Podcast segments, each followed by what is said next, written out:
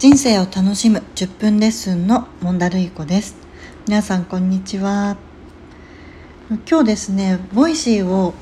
ランキング見てたんですよね。でそしたらあの堀江門こと堀江さんの没頭への支援ができなければ親の資格はありませんっていうあの放送エピソードが目に入ってどんなもんだろうなと思ってあの聞いてみました。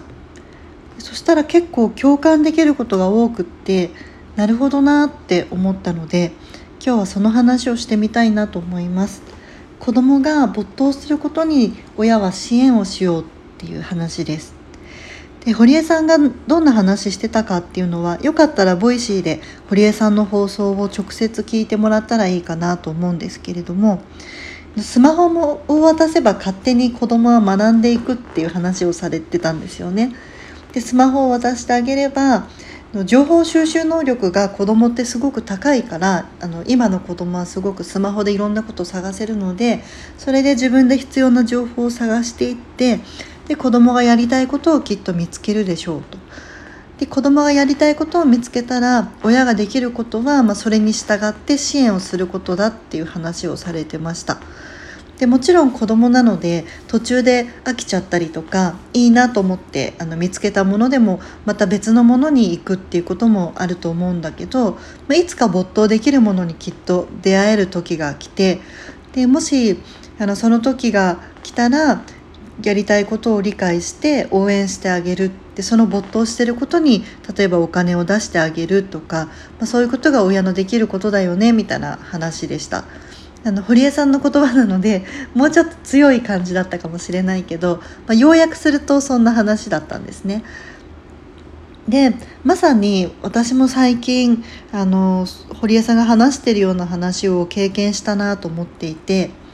小学1年生の息子がマインクラフトっていうゲームがすっごく大好きなんですよ。本当に大好きであの最初は iPad でずっとそれをやってたんですけど最近あのパソコンでちょっとやりたいっていうふうにあの言うようになってで、えっと、e スポーツのなんかレッスンみたいな無料レッスンみたいなところでところに一回行ったんですねでそこでパソコンで実際に触ってやってみて先生についてやってみたらやっぱりすごい面白かったみたいでもっとパソコンでやってみたいっていう話だったんですね。で小学1年生でパソコンっていうと人によってはすごい早いっていうふうに思う人もいるかなとは思うんですけどあのぜひやらせてあげたいなって思ったんですよね。で実際にね PC をその息子がゲームをするための PC のスペックとかを夫がいろいろ調べてあのどんなものだったらできるのかなっていうのを調べてたんですよね。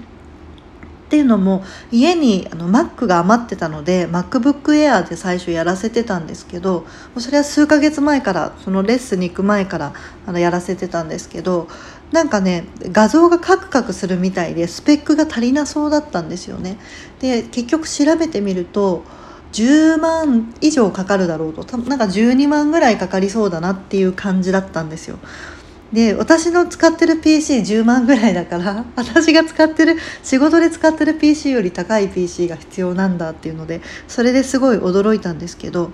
あの結局あのラクマっていうフリーマアプリで14万分ぐらいのスペックのものを結構安くあの新品でゲットすることができて。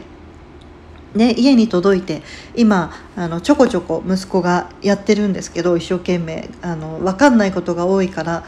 たまに泣きながらやってたりとかあのでもそれでもすごいやりたいんだなっていう感じであのやってるんですよね。でまあ、パソコンに小学1年生にパソコン渡すのに10万ぐらいかかるっていうと、まあ、なかなかの出費だなと思ったんですけどうん、やっぱりその息子が一生懸命になれるものって本当にそんなにたくさんはないんですよね。本当に数えるほどしかないので、まあ、息子が一生懸命になれるものにあの素直にそのまま一生懸命になれるようにサポートしてあげたいなと思ってパソコンを買ってあげましたでちなみに同じような考え方でですね結構小さい時からあの息子には息子専用の iPad を渡していてでそれでマインクラフトもやるようになったしあとなんかなんだっけにゃんこ大戦争とかあと私はあんまりゲームに詳しくないんですけど動物の森とかあのそういうのもやりたいって言って一生懸命になってやってるものはとりあえず惜しみなく買って渡すようにしてます。なので小学1年生なんですけど iPhone も持ってて一応自分用の iPhone 持っててその iPhone を使ってあの遊んだりもしてます。でと小1の息子の下に5歳の息子がいるんですけど5歳の息子は YouTube が大好きで YouTube でヒーローの動画をあの音声で検索して一生懸命見てるんですね。なんかあの音声検索できるじゃないですか YouTube で。だから「仮面ライダー」とか言ってあの仮面ライダーの動画を自分であの音声で検索して次々見てるんですけど、まあ、それも彼にとって大好きなことなので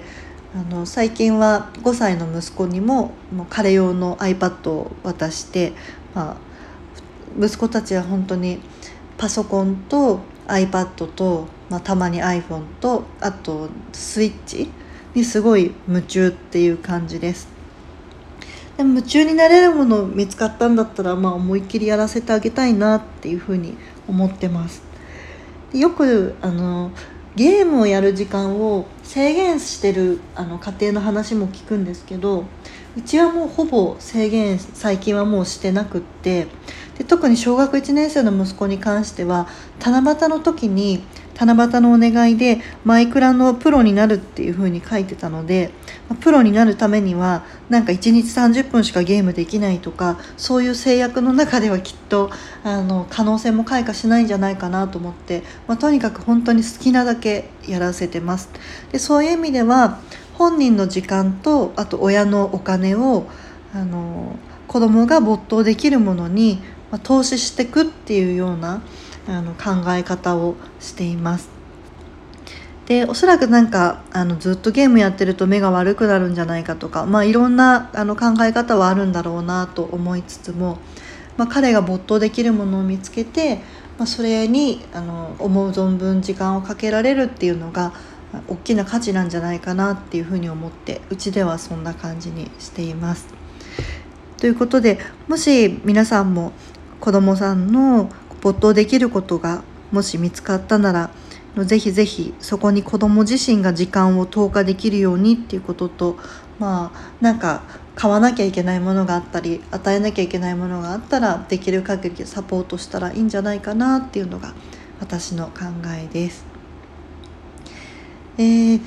よかったらですねあのこのネットラジオ皆さんからのコメントとかメッセージとか人生相談も受け付けています。